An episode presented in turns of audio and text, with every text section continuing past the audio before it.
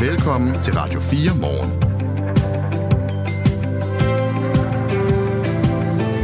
Det er besværligt vejr rigtig mange steder.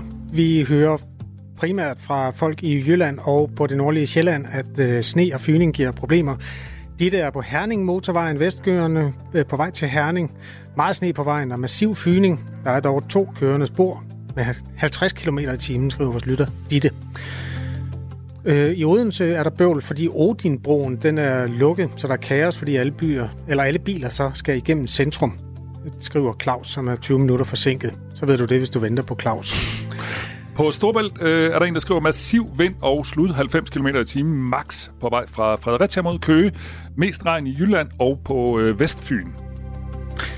Vi får et overblik om det 8 minutters tid, ikke sandt? Jo, det er rigtigt. Der har vi Jens Ringgaard Christiansen med, som altså øh, er meteorolog på øh, TV2. Hvad han giver os lige den seneste nye opdatering øh, på, hvordan det ser ud. Altså det, vi kan se ud fra vores sms'er, og det du også har, Kasper, det er, at der ligesom går en streg gennem Danmark, hvor der er øh, regn, og, eller hvor der er sne, øh, sådan nord for Vejle, øh, måske også lidt i Vejle. Hvordan var det i Vejle? Det kan vi ikke huske. Ja, det omkring. Det er der, ja. linjen går cirka, altså hen over landet. Ja, øh, vi hører masser af sne i Nordsjælland, masser af sne i den øh, sådan øvre del af, af Jylland, øh, og meget øh, blæst alle steder, og regn i den sydlige del af landet. Men Jens Ringgaard Christiansen gør os meget klogere lidt senere. Klokken er 6 minutter over 8. Jeg hedder Kasper Harbo. Jeg hedder Michael Robach. Godmorgen. Godmorgen. Det her er Radio 4 morgen. Nu skal der ske noget med navneleg inden for det danske forsvar. Det danske artilleriregiment, som holder til på den vestjyske Oksbøl kaserne, den bør deles op i to, og så skal den hedde Dronningens og Kongens artilleriregiment. Det øh, har Dansk Folkepartis forsvarsordfører Alex Arnsen foreslået. Og han er med os nu. Godmorgen. Godmorgen. Jeg tror lige, jeg må rette en misforståelse med det samme. Vi vil faktisk ikke uh, dele det eksisterende artilleriregiment op. Vi vil bare omdøbe det til, til kongens artilleriregiment. Og så vil vi skabe endnu et artilleriregiment, som så skal hedde dronningens artilleriregiment. Så vi fordobler uh, både antallet af soldater og indkøber nye uh, uh, kanoner. Så vi mm. får dobbelt så meget i fremtiden.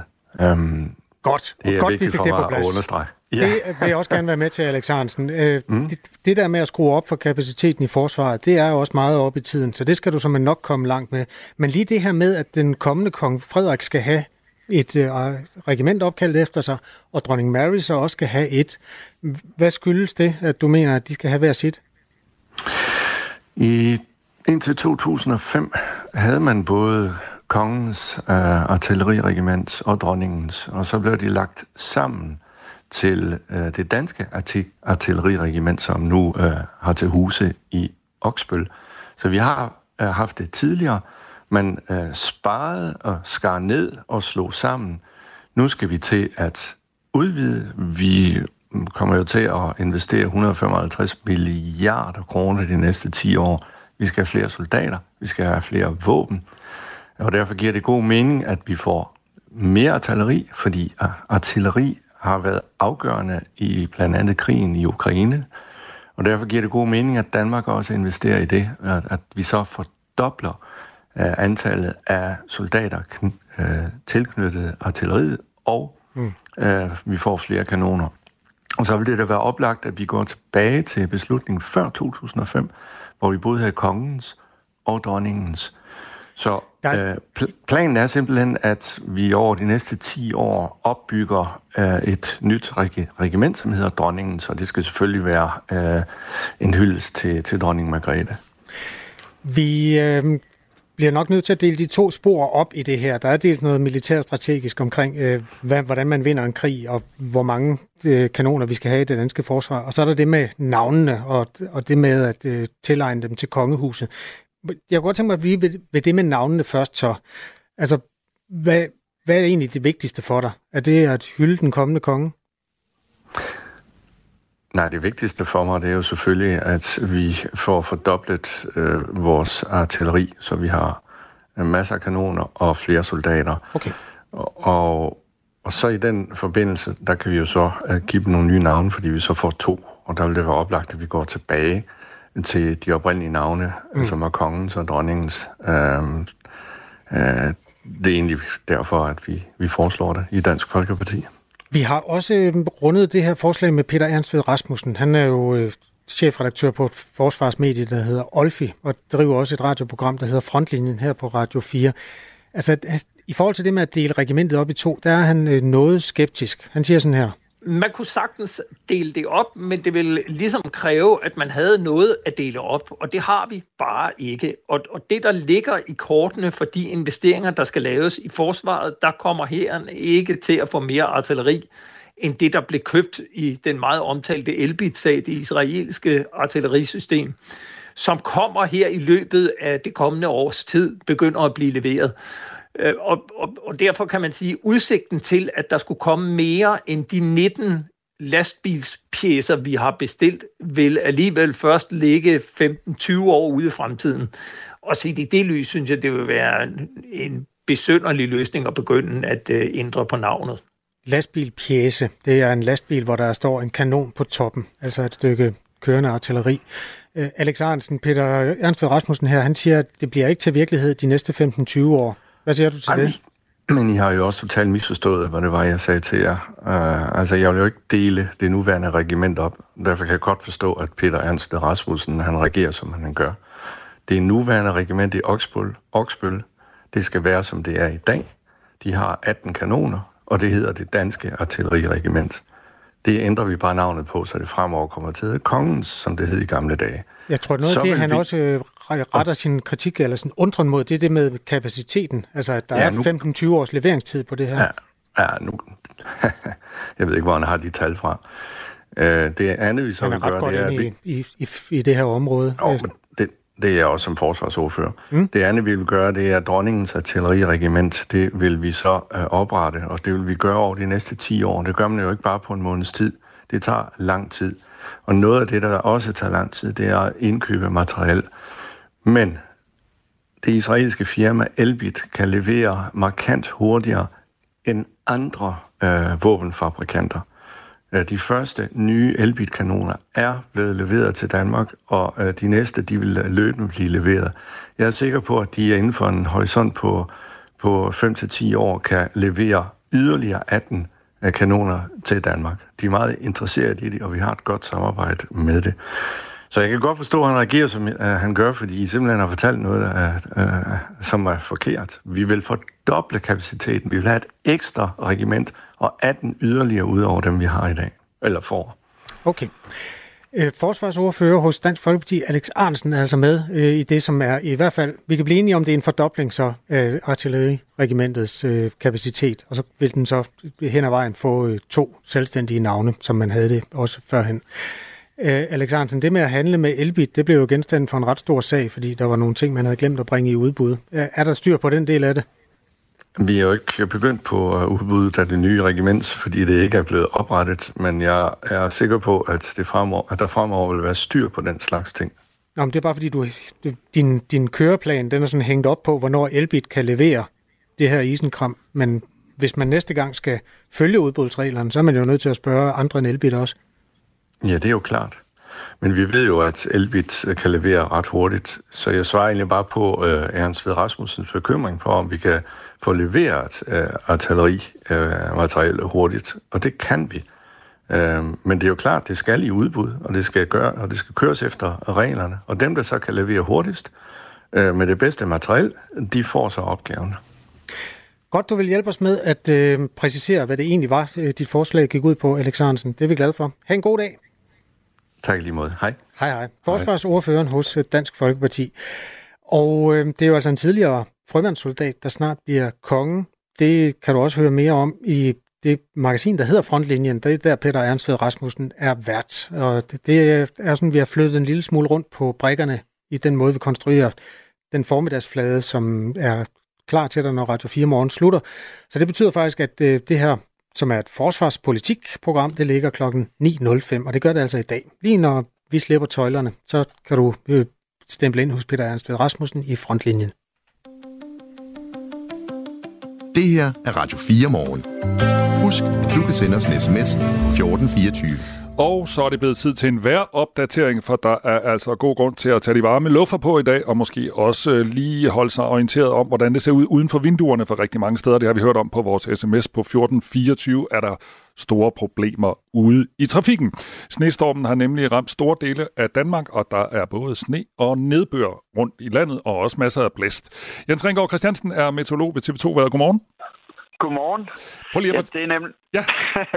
ja, jeg, jeg begynder med det samme. Ja, ja, sige, det er nemlig rigtigt, hvad du, hvad du fortæller. Det er en voldsom uh, hverdag, uh, som vi har i dag, og uh, på mange måder tror jeg nærmest også, den kan gå hen og blive historisk. Det er uh, kraftigt snefald uh, ind over store dele af Jylland, nærmest fra uh, Ringkøbing Fjord ned over uh, sådan... Uh, mod Samsø, øh, sådan så vi har Skanderborg med, vi har Aarhus med, vi har Aalborg med, vi har store dele af Jylland, hvor øh, at der er ret kraftigt snefald, der er snefyldning, og øh, det blæser voldsomt ud i Kattegat. Der er vindstød op til stormstyrt, og det betyder, at øh, den sne, som øh, der ligger sig på vejene, den bliver rødet, men øh, lige så snart man har fjernet den, så kommer den igen, både fra oven og fra siden. Så øh, det giver selvfølgelig meget store trafikale problemer.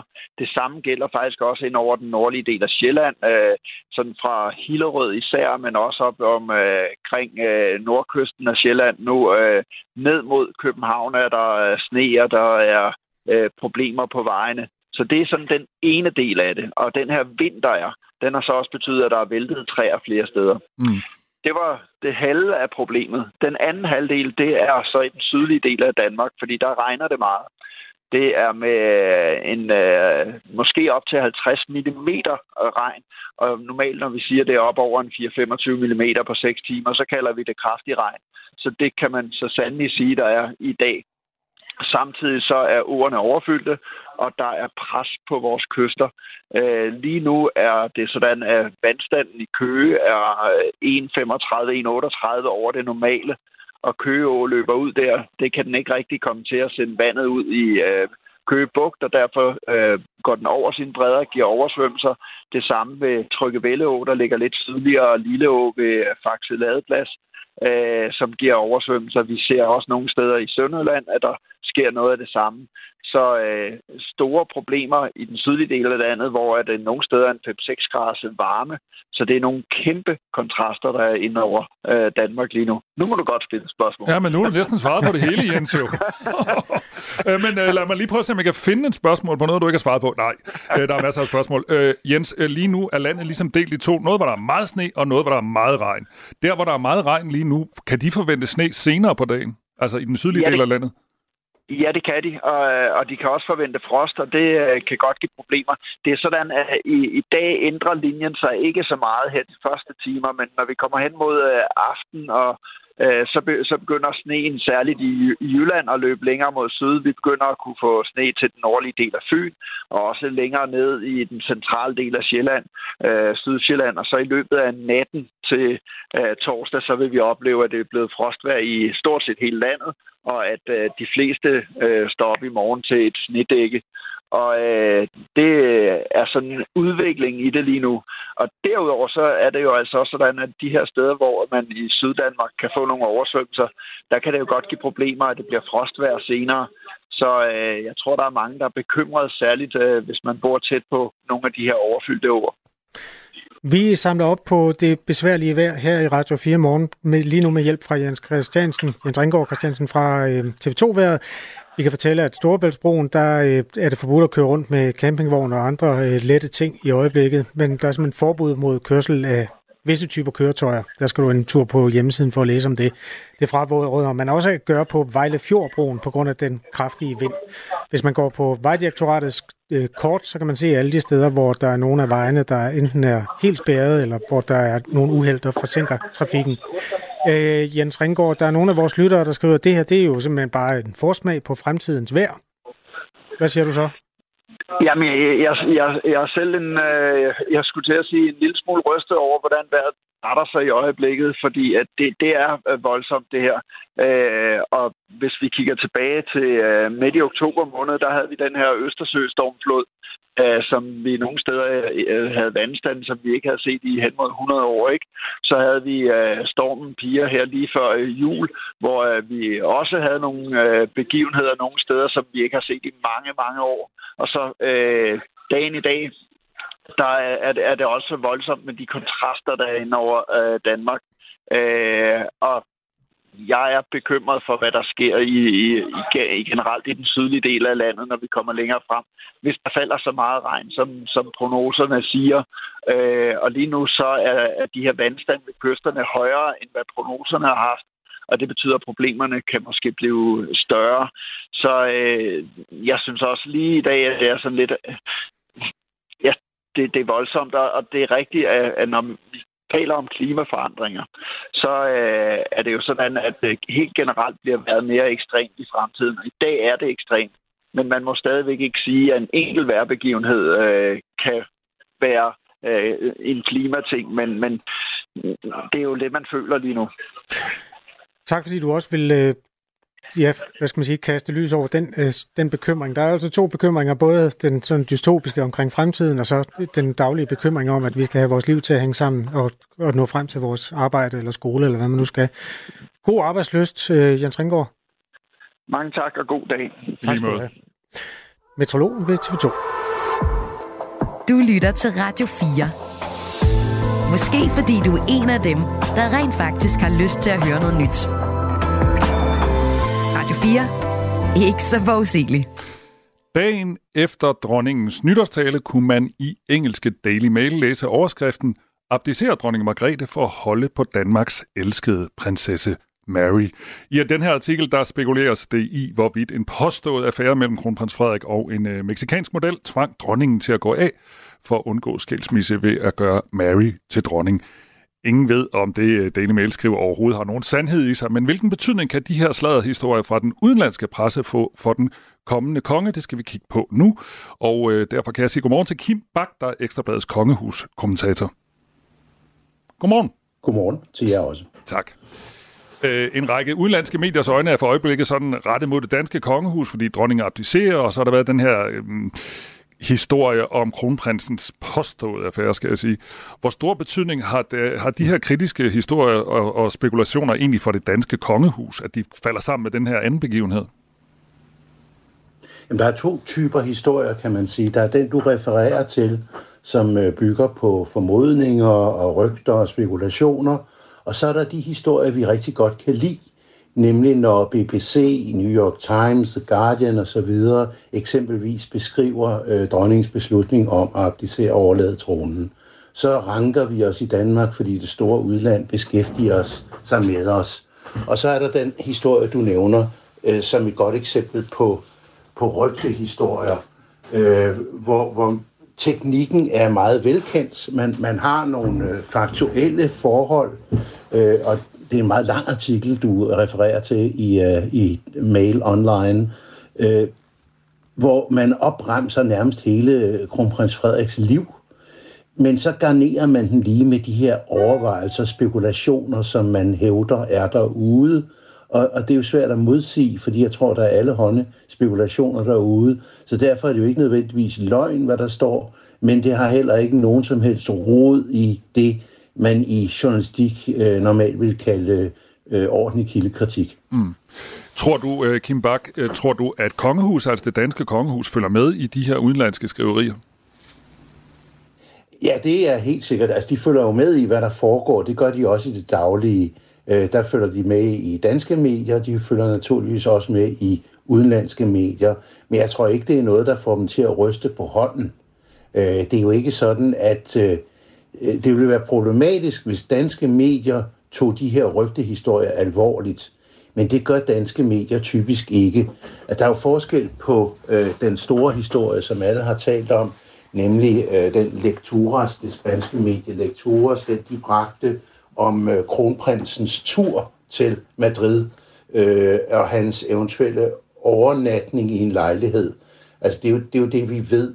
Og den historie går øh, selvfølgelig en sejrsgang også i danske medier, Og det gør den, fordi der er billedmani, eller ikke manipulation, det var det, der nogen, der troede, men der er i hvert fald billede dokumentation.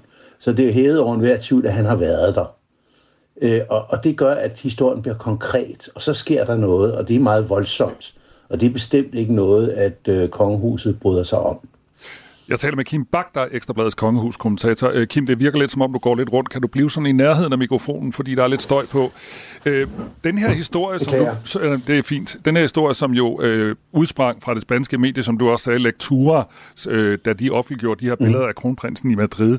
Øh, det er jo sådan en slags spekulation og jo en slags sladder også, men den er jo beskrevet i mange danske medier. Hvor, hvorfor ender den så øh, som en ret stor historie jo. i Danmark? Jamen, der er to dele i den. Øh, der er den del, altså hvis du læser Lekturas historie, så vil den lige så godt kunne være skrevet i Berlingske Tidene. For den er relativt faktuel. Det, den afstedkommer, er naturligvis spekulationer. Mm. Men selve historien i Lekturas øh, er ganske sober. Øh, det er klart, de lægger op til spekulationen, øh, og, og den kører så videre øh, både i, i særdeleshed i spanske medier, hvor den får fuld gas. Mm men jo også i danske medier. Og det er det, der får en lediger kongehuset til faktisk at svare et stort, endnu større spansk medie end Lectures, nemlig Ola, øh, hvor Danmarks øh, kongehus svarer, at øh, det har de ingen kommentar til, og de ikke kommenterer på private forhold.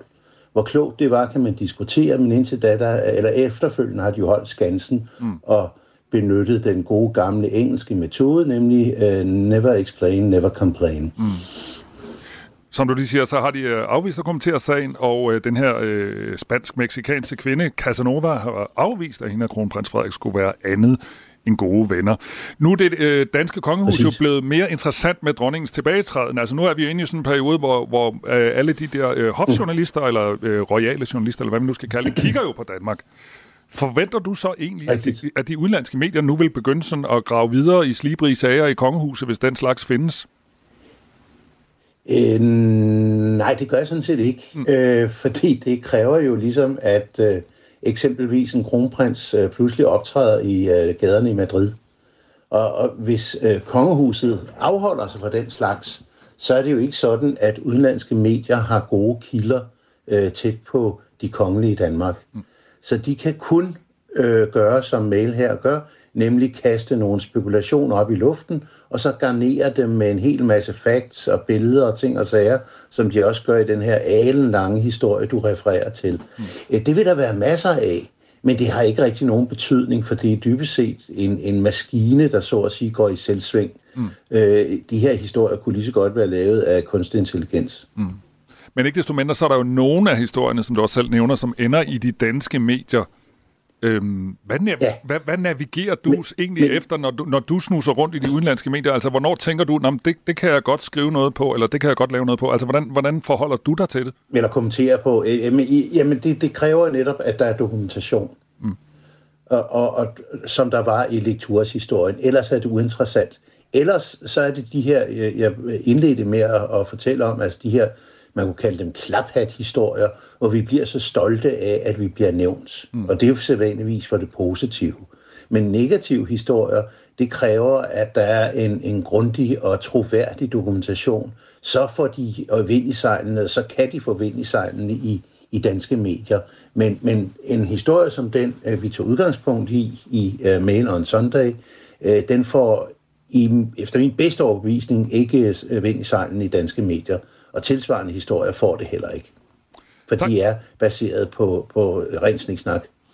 Tak skal du have, Kim Bak. Det mangler bare. Ekstrabladets kongehuskommentator. Og klokken, den nærmer sig halv ni. Den er 8.28. Det her er Radio 4 morgen. Vi vil meget gerne høre fra dig, det sted i Danmark, du nu opholder dig, hvordan vejret sætter sit præg på ja, både din hverdag, men også på den trafik, som du formentlig skal bevæge dig ud i, hvis du skal på arbejde eller i skole. Vi ved jo, at man allerede nogle steder har aflyst øh, skolegangen, og så planlægger noget nødpasning af de små og noget virtuel undervisning for de store. Vi ved også, at øh, aflysningerne har ramt øh, togtrafikken. DSB opdaterer efter bedste evne på sin hjemmeside. Jeg ved, at vi har Bane Danmark med om cirka et kvarter. Man har i hvert fald aflyst en række tog. Det er særligt i Jylland, at togtrafikken er ramt lige nu. Det forsøger vi også at holde dig opdateret på, men det bedste sted er altså at gå en tur ind hos øh, DSB, hvis du skal ud og køre med tog i dag. Vi ved også, letbanen, som er en del af den kollektive trafik i Aarhus, den kan ikke køre på grund af vejret. Og vi har fået rigtig mange sms'er fra jer, der sidder ude i bilerne på vej på arbejde eller andet, og øh, der har vi fået rigtig mange meldinger om øh, langsomt kørende trafikker og den slags. Og vi har nu også øh, fået at vide, at øh, politiet fraråder alt unødvendig udkørsel i Skanderborg Kommune. Så hvis man bor i Skanderborg Kommune i Østjylland, så øh, skal man nok blive hjemme. Nu klokken halv ni. Nu er der nyheder på Radio 4. Beredskabet står klar til de kommende dages voldsomme vejr. Omkring 1800 beredskabsfolk vil være på vagt, og samtidig er der en reservestyrke på knap 8.000 personer i beredskaberne og hos Beredskabsstyrelsen. De vil kunne kaldes ind, hvis vejret viser sig at blive farligere end ventet. Bjarne Nigård, der er sekretariatschef i Danske Beredskaber, siger til Radio 4, at der dog beredskabsmæssigt er stille og roligt for nu. Og det betyder jo ikke, at det er nemt at komme frem, øh, mm. bevares. Men, men, men er der nogle enkelte trafikuheld, hvor vi skal, hvor vi skal hjælpe til med at få, at få flettet bilerne fra hinanden, så er det sådan noget. Øh, så, så lige nu, så er, så er det den, den spændte venten for, for os, der, der, der primært øh, gælder. Og beredskabernes primære fokus kommer til at være på de vandmængder, som snestormen mod nord og den massive regn mod syd efterlader, siger han. Øh, for i takt med, at et i forvejen ret øh, fyldt øh, system af åer i, inde i landet og den mættede øh, jord får mere vand oven på sig, og der ikke er plads til mere, ja, så begynder det jo altså at brede sig steder hen, hvor vi helst ikke vil have det. Der er allerede nu problemer i Præstø Fjord, fortæller Bjarne Nigård fra Danske Beredskaber. Også i Købugt er vandstanden på vej op. Og sneværet og regnvejret har altså ikke umiddelbart planer om at slippe grebet om Danmark. Flere steder i landet er der nemlig en risiko for, at det vil sne helt ind til torsdag morgen. Det gælder både i Jylland og på Sjælland. Det oplyser Mette Sang, der er vagthævende meteorolog ved Danmarks Meteorologiske Institut. Og flere skoler i det midtjyske har den her morgen sendt besked om, at undervisningen ikke bliver som den plejer.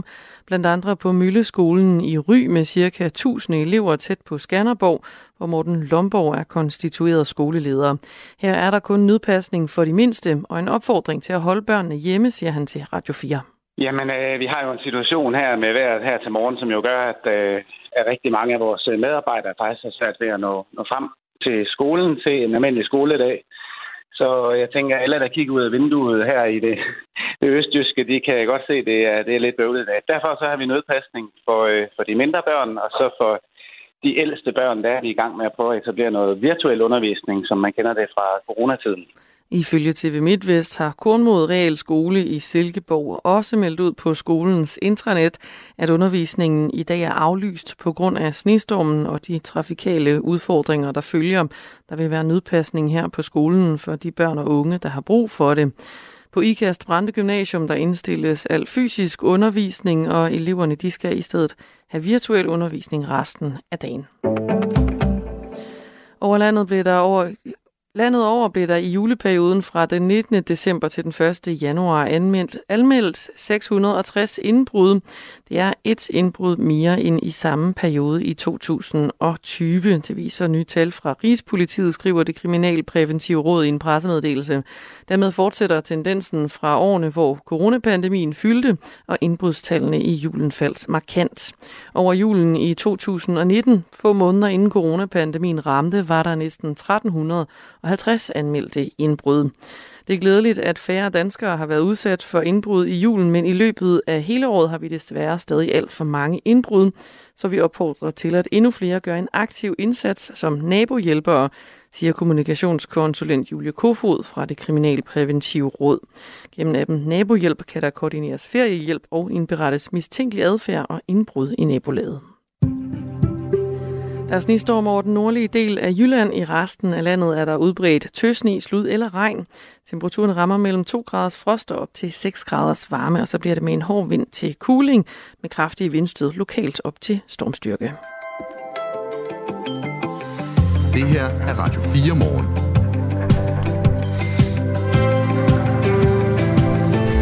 Hvis du stadigvæk øh, ligger i sengen og ikke har fået rullet gardinerne til side, så kan vi godt afsløre, at det er noget af en hverdag i dag. Der er masser af sne, sådan i den nordlige del af, af Danmark, fra Ringkøbing, Fjord, Vejle og nordpå også Nordsjælland, og masser af regn og masser af blæst, og det her det har selvfølgelig også indflydelse på trafikken. Vi har fået masser af herlige sms'er fra jer, der sidder ude i... Ja, herlige, ja.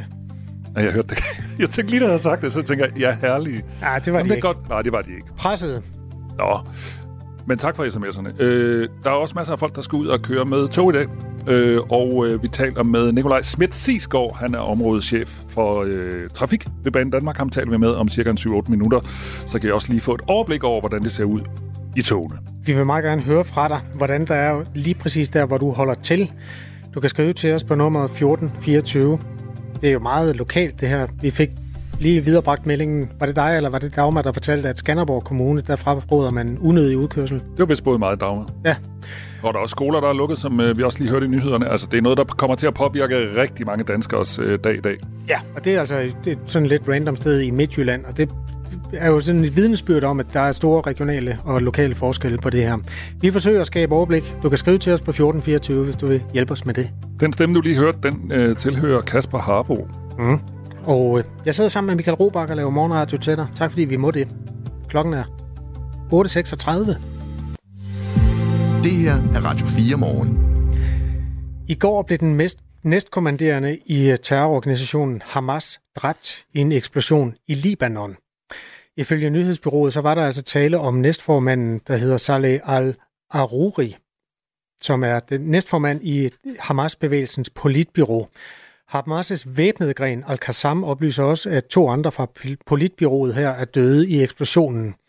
Drabet på Hamas-chefen vil ikke gå ubesvaret eller ustraffet hen, sværger den libanesiske Hezbollah-bevægelse, som kalder det et alvorligt angreb på Libanon og en farlig udvikling i krigen. Øh, Jakob Korsbo er tidligere chef for kontraterror i Forsvarets efterretningstjeneste, og i dag øh, beskæftiget ved Tænketanken i Europa. Og inden der blev Ukrainekrig, så var du faktisk også ekspert i det her område, Jakob Korsbo, så vi er glade for, at du vil være med. Godmorgen. Godmorgen, morgen. Ja, jeg har botaniseret i det en hel del i årenes løb, så sig bare frem med spørgsmål. Jamen, der er jo der er sådan set mange, altså fordi der er jo både en politisk gren af Hamas, og så er der en øh, militant gren, og de, de to dele øh, bliver jo så udlagt, som om de nærmest ikke har noget med hinanden at gøre, men har de det? Åh, oh, det har de nu nok. Det har de nu nok. Altså, det er jo lidt ligesom Taliban, øh, som mange danskere selvfølgelig kan huske, hvor man jo også sagde, at der er dele af, af Taliban, man kan tale med. Men øh, i sidste ende er det dem, der har våbnene, der får ret i den her type organisationer. Så, så det er den, den militante del, der altid har det sidste ord, når, når det er væsentlige øh, forhold. Men, øh, men Hamas er bestemt også meget andet end en terrorbevægelse. Det, det er der ingen tvivl om. Men øh, udfordringen er lidt, at, at der er nogle ret, ret yderliggående typer i den, den militante gren. Den næstkommanderende i Hamas blev altså dræbt i en eksplosion, der fandt sted i Libanon. Nu har vi jo vendet os til, at krigen den foregik primært i Gaza, og så måske en lille smule i Israel. Det gjorde den jo i hvert fald 20. oktober. Det er det, der er opblusningen. Men nu er der sket noget i Libanon. Hvordan opfatter du det? Jo, altså, øh, man kan sige, det er jo øh, hårdhændet, israelerne går ind og, og, og tager, tager ham her ud. Øh, det man skal vide, det er, at han stod for koordinationen fra Hamas' side med, øh, med Hezbollah og med øh, Irans, øh, Irans revolutionsgarde. Øh, og det er jo dem, der, der ligesom støtter den militære opbygning af, af både Hamas og Hezbollah. Så derfor så, så er det en vigtig, så er det en vigtig person, øh, Israel har, har ramt. Øh, og, øh, og det indebærer selvfølgelig en risiko for, for yderligere spredning af, af konflikten. Jeg tror nu nok, at israelerne øh, anser det lidt, lidt anderledes og, og siger, at hvis de ikke gør det, så, så er risikoen faktisk større. Øh, men, øh, men det kan jeg godt uddybe, hvis det, hvis det er. Ja, det må du gerne. Ja, altså det, det, for Israel går det her ud på at vise, at de trækker streger i, øh, i sandet. Øh, det er hele tiden en situation, der balancerer på en knivsæg mellem Israel og Hamas og Hezbollah og øh, de her øh, militser, der har støttet af Irans øh, revolutionsgarde. Men, men i den israelske analyse, der, der, der drejer det sig om at vise, øh, vise styrke, fordi hvis de ikke viser styrke og, og opretter den, det, man kan kalde en terrorbalance, øh, jamen, øh, så, så får de mere den anden vej, og så er det dem, der bliver, der bliver ramt endnu hårdere. så derfor er det her Israels forsøg på at, at ligesom sige, øh, det her, øh, det kommer til at, at gå ud over flere, og vi, kan, vi ved godt, hvordan vi skal ramme jer, så, så I må hellere øh, holde jer væk. Så det, det er sådan lidt det spil, der foregår, og nu kan, nu kan vi ikke konkludere, at øh, Hezbollah ikke vil lave et stort angreb på, på Israel, men, men øh, det er der en mulighed for.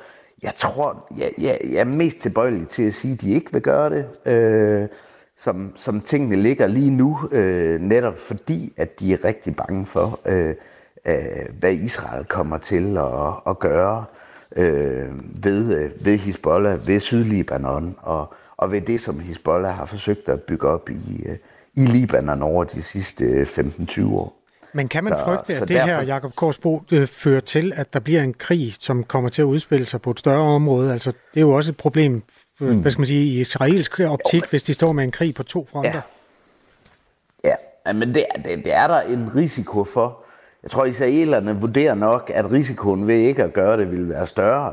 Øh, og, øh, og at de kan afskrække øh, Hezbollah øh, på, den her, på den her måde. Men, men altså, som sagt, risikoen er der. Øh, men, øh, men Israel føler, at de bliver nødt til at gøre det, øh, simpelthen for at, at få, få, få vist, at, øh, at de vil gå efter dem, der står, der står bag øh, i toppen af Hamas og Hezbollah og Irans revolutionsgarde. Israel har jo i øvrigt også øh, for 14 dage siden lavet angreb i Damaskus i, øh, i Syrien på nogle rådgivere fra Irans øh, revolutionsgarde. Og det, det er en del af hele det her spil. Men hele situationen balancerer på en knivsæk, så, så, så der, er en, øh, der er bestemt en risiko. Jeg er mest tilbøjelig til at sige her til morgen, jeg tror ikke, at, øh, at, at Hezbollah vil gå, vil gå ud og lade raketterne regne mod, øh, mod Tel Aviv og, og Haifa. Men øh, I ringer bare tilbage, hvis, hvis det så sker alligevel. Så. Det skal vi nok. Jakob Korsbo, øh, tak skal du have, fordi du vil øh, komme med en analyse af den sidste udvikling her. Øh, tidligere chef altså for kontraterror i Forsvarets efterretningstjeneste, blandt andet med øh, ekspertviden om lige præcis Mellemøsten, og i dag sikkerhedspolitisk senioranalytiker i Tænketanken Europa.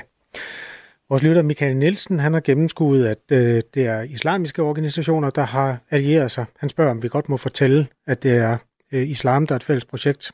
Til det, det kan vi svare. Det må vi godt. Ja, det må vi vist godt. Men Hallo? det er et fint spørgsmål, han sender ind der. Radio 4 Morgen er nået til øh, klokken 18 minutter i 9.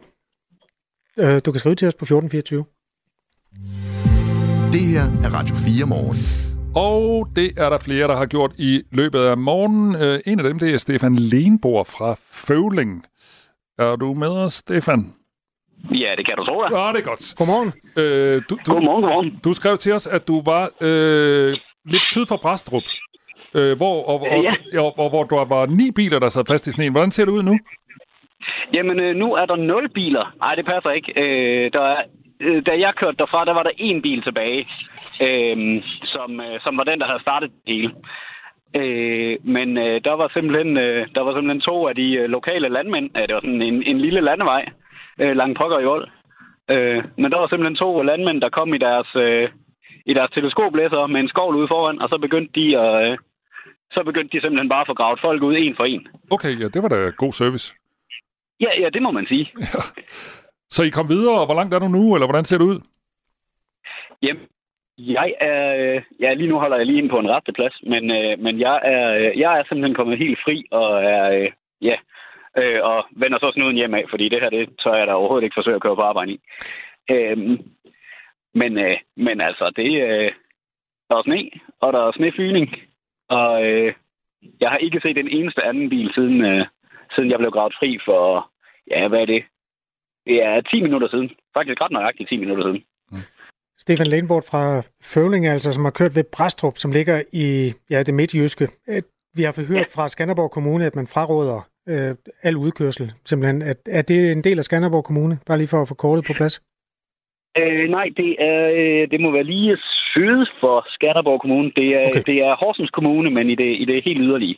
Godt, så fik vi lige tegnet kommunekortet op øh, også. Ja. Så der er altså problemer mange steder i øjeblikket, og det ja, kan være en god idé simpelthen at vende snuden hjem af ja, det, det kan jeg kun anbefale. Det er godt. Kør forsigtigt, Stefan. Ja, jamen, jo tak. God dag. I lige måde. Vi skal også tale med Mohammed Morat. Han har skrevet til os et par gange, og øh, Mohammed han øh, op, øh, befinder sig i Nordsjælland. Hvordan går det, Mohammed? Jamen, det går ikke så godt. Godmorgen. Godmorgen. vi, vi holder helt stille. Øh, jeg kommer ind fra Heimdalsvej ind i Frederikssund. Og øh, der, hvor jeg holder stille nu, der er der præcis, jeg tror, 6,2 kilometer. Og jeg har kørt hjem fra klokken 7. Så en time og, og 40 minutter, 45 minutter snart. Det har taget at køre 6 kilometer. Okay. Og jeg kører mod, øh, mod Slangerup. Øh, jeg skal videre til Farum, og så videre på Hillerød motorvejen, og så ind til, til Værbroparken i Bagsvær. Wow. Øh, heldigvis, jeg skal helt ikke helt ind til København, men øh, jeg ved ikke, hvad der sker. Der er kørt to politibiler forbi for en halv time siden, så... og der er ikke sket en dyt. Vi holder bare helt stille. Okay, så vi må formode, at måske er der uheld eller et eller andet forude?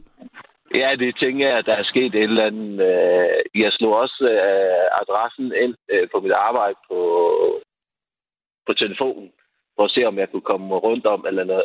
De tager normalt, det der tager en halv time, jeg tror, de tager halvanden time nu.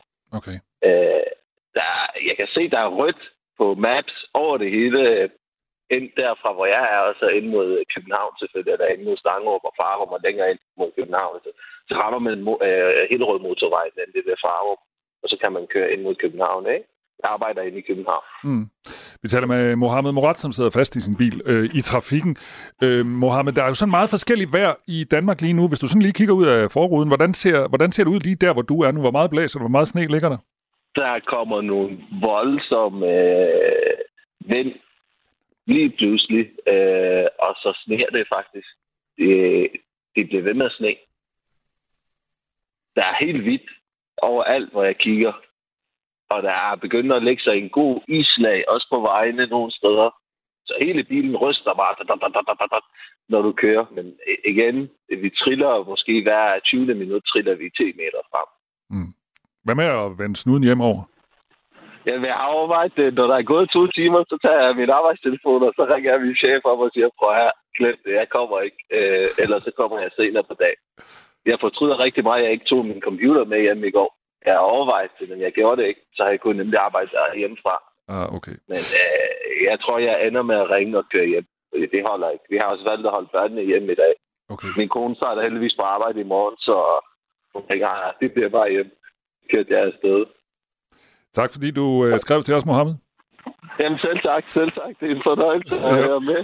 Det er godt. Det er godt. Øh, pas godt på dig selv i, øh, i trafikken, og det var altså Mohammed Morat, som sad i en bil på vej, eller på et sted, et sted uden for Frederikssund. Ja, og hvis man ikke øh, tror Mohammed her, så kan man bare gå på Vejdirektoratets øh, trafikside, den hedder trafikken.dk, og så kan man læse, at det er noget med forlænget rejsetid 10-30 minutter på lige præcis den her rute 53 fra Frederikssund mod Slangerup, og det skyldes en tidligere havareret lastbil, står der på den øh, hjemmeside. Det er en fin hjemmeside, som man også kan tilgå fra sin telefon, hvis man vil have et overblik over, hvor der er nemt at køre. Og der vil jeg sige, hvis du vil finde et sted, hvor der er rart at være, så skal du ikke vælge et sted i Danmark lige nu. Der er simpelthen røde skilte overalt på vejnettet i øjeblikket.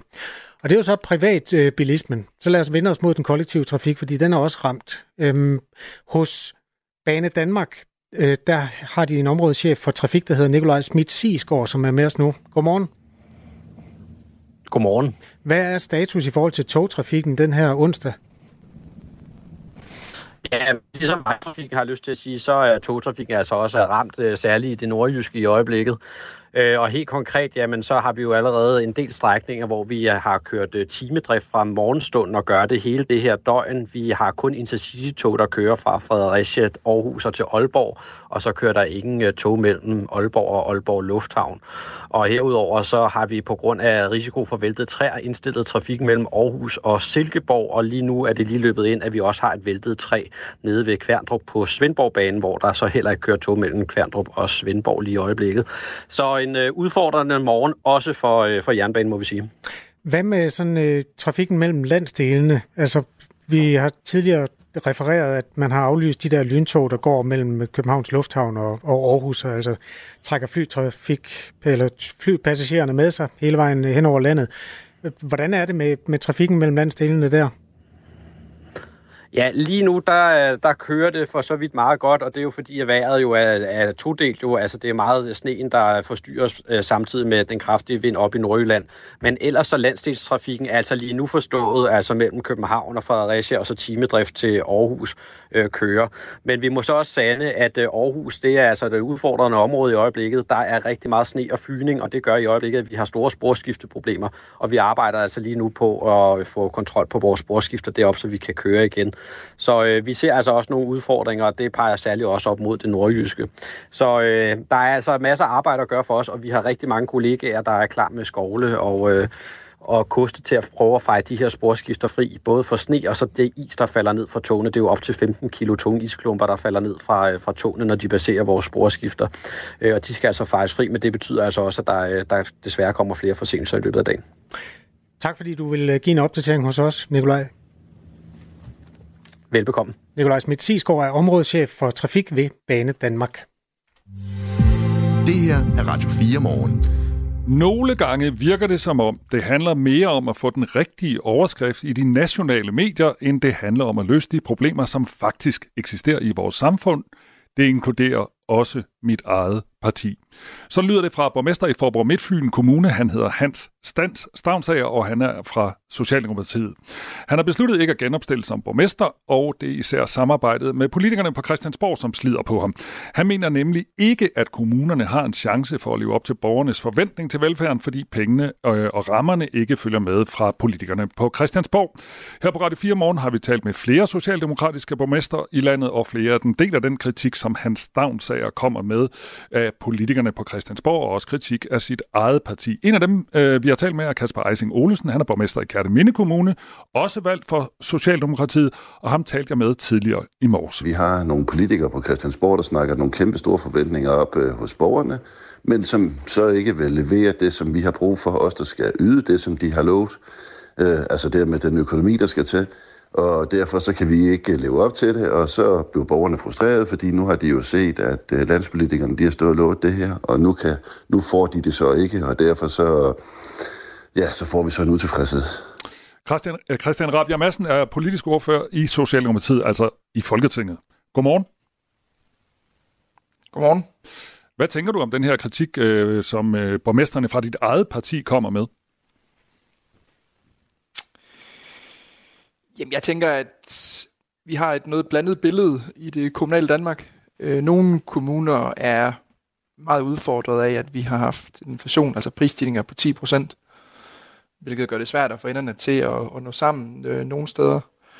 Og andre kommuner har øh, en så robust økonomi, at der faktisk er givet øh, skattelettelser flere steder. Øh, så jeg, jeg tror, billedet øh, økonomisk i kommunerne er, er blandet, men jeg anerkender, at der er udfordringer nogle, nogle steder. Som jeg nævnte, så talte vi med, har vi tidligere på morgen talt med Kasper Eising Olesen, øh, og han kom her med et konkret eksempel på, hvor I lover mere, end kommunerne kan tilbyde. Dengang, hvor regeringsgrundlaget det, det blev lavet, der blev der sagt i forhold til de ældre, at nu skulle der være meget mere tid til nærhed hos øh, de ældre. Der skulle være tid til, at man kunne spille et slag kort med dem, eller man skulle kunne kigge i et fotoalbum, eller en til at bare sidde og have en snak med dem. Og så Christiansborg, det er fuldstændig rigtigt. Her sidst, da der var finanslov, der gav de os ude i kommunerne nogle flere penge. Vi har for eksempel i Kataminde Kommune fået 800.000 mere om året. 800.000, hvad er det, halvanden ansat? Kan jeg for halvanden ansat sørge for, at der nu bliver spillet kort og kigget i fotoalbum hos de ældre? Nej, det kan jeg ikke. Sådan sagde Kasper, Kasper Eising Olesen, som er borgmester i Kærteminde, og lige nu taler jeg med Christian Rabia Madsen, som er politisk ordfører for Socialdemokratiet. Hvad siger du til det? Altså, I lover, at, øh, at socioassistenterne kan sidde og spille kort med de gamle, men der er ikke rigtig fuldt nok penge med. Jeg er glad for, at Kasper øh, Eising på trods af kritikken anerkender, at vi har løftet kommunernes økonomi. Øh, det har vi gjort med indværende finanslov, men det har vi sådan set gjort i, i alle årene. Både den nuværende regering og den tidligere øh, socialdemokratiske regering. Øh, betyder det så, at, at der ikke er nogen udfordringer tilbage i, i velfærds øh, Danmark? Nej, selvfølgelig gør det ikke det. Øh, hvis vi skal løfte kvaliteten i velfærden, øh, og det skal vi, så skal vi dels styrke økonomien. Det har vi gjort, det kommer vi også til at gøre i de kommende år med en 2030-plan, som er den største investering i den offentlige velfærd i, i 15 år. Men vi skal også øh, lave de reformer, også når det bliver svært, der betyder, at vi faktisk kan rekruttere de dygtige medarbejdere, som er forudsætning for, at vi kan løfte velfærden. Og så tror jeg, at den sidste, den sidste øh, ben på øh, den, den tredje benede taburet, det er, at vi får øh, regler og byråkrati væk, som tager tid øh, fra øh, den tid, som plejerne kan bruge sammen med de ældre. Og der ligger et ansvar på os på Christiansborg i forhold til at fjerne unødige regler, byråkrati og registrering. Men der ligger også et ansvar øh, hos øh, borgmestrene og byrådene, fordi mange af de regler, som tager tid fra de ældre, det er regler, der kommer fra, fra byrådssalen også. Mm. Men, nu, men nu er det jo sådan også det principielle i, at de her borgmester har en fornemmelse af, at øh, jeg politikere på Christiansborg sådan ligesom lover noget, som de ikke kan holde. Og så er jeg med på, at du siger, at nogle kommuner, øh, eller kommunerne øh, har, har, har fået nogle penge, men det, det går på, det er jo, at de ikke har fået penge nok til at indfri mange af de løfter, I giver, øh, når I øh, udtaler jer til pressen for eksempel, eller kommer med, med programerklæringer. Nej, jeg mener, at det må være helt øh, rimeligt og også fornuftigt at formulere nogle visioner for, hvordan vores velfærdssamfund skal være i fremtiden. Så har vi løftet kommunernes økonomi ganske betragteligt, men det er klart, at prioriteringer og økonomistyring i den enkelte kommune, det er også øh, borgmesterne og, og bystyrenes ansvar, altså byrådenes ansvar. Mm. Men jeg og vi øh, vedkender os klart et ansvar for dels at sikre, at der kommer en, en bedre økonomi til området. Det har vi leveret, det kommer vi til at levere yderligere på i årene fremover. Men det er klart, at, at penge gør det ikke alene. Altså hvis ikke du er, hvis ikke man kan rekruttere øh, socioassistenter og sociomedhjælpere og sygeplejersker, sådan så vi kan løfte velfærden, så, så gør penge det ikke alene. Og derfor har vi også lavet en række initiativer.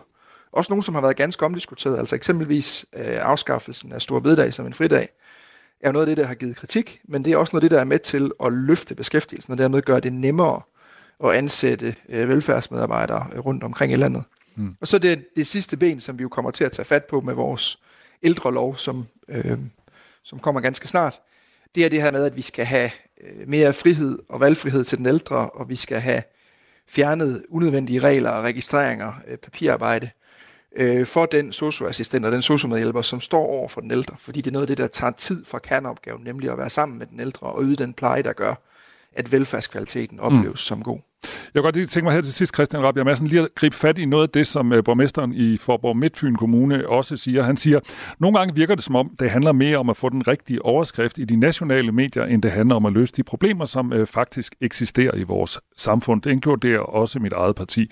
Og jeg spurgte også Kasper Eising Olsen, som er borgmester i Kærteminde Kommune, valgt for Socialdemokratiet, om han kan genkende det her billede. Lad os lige høre, hvad han siger. Fuldstændig enig.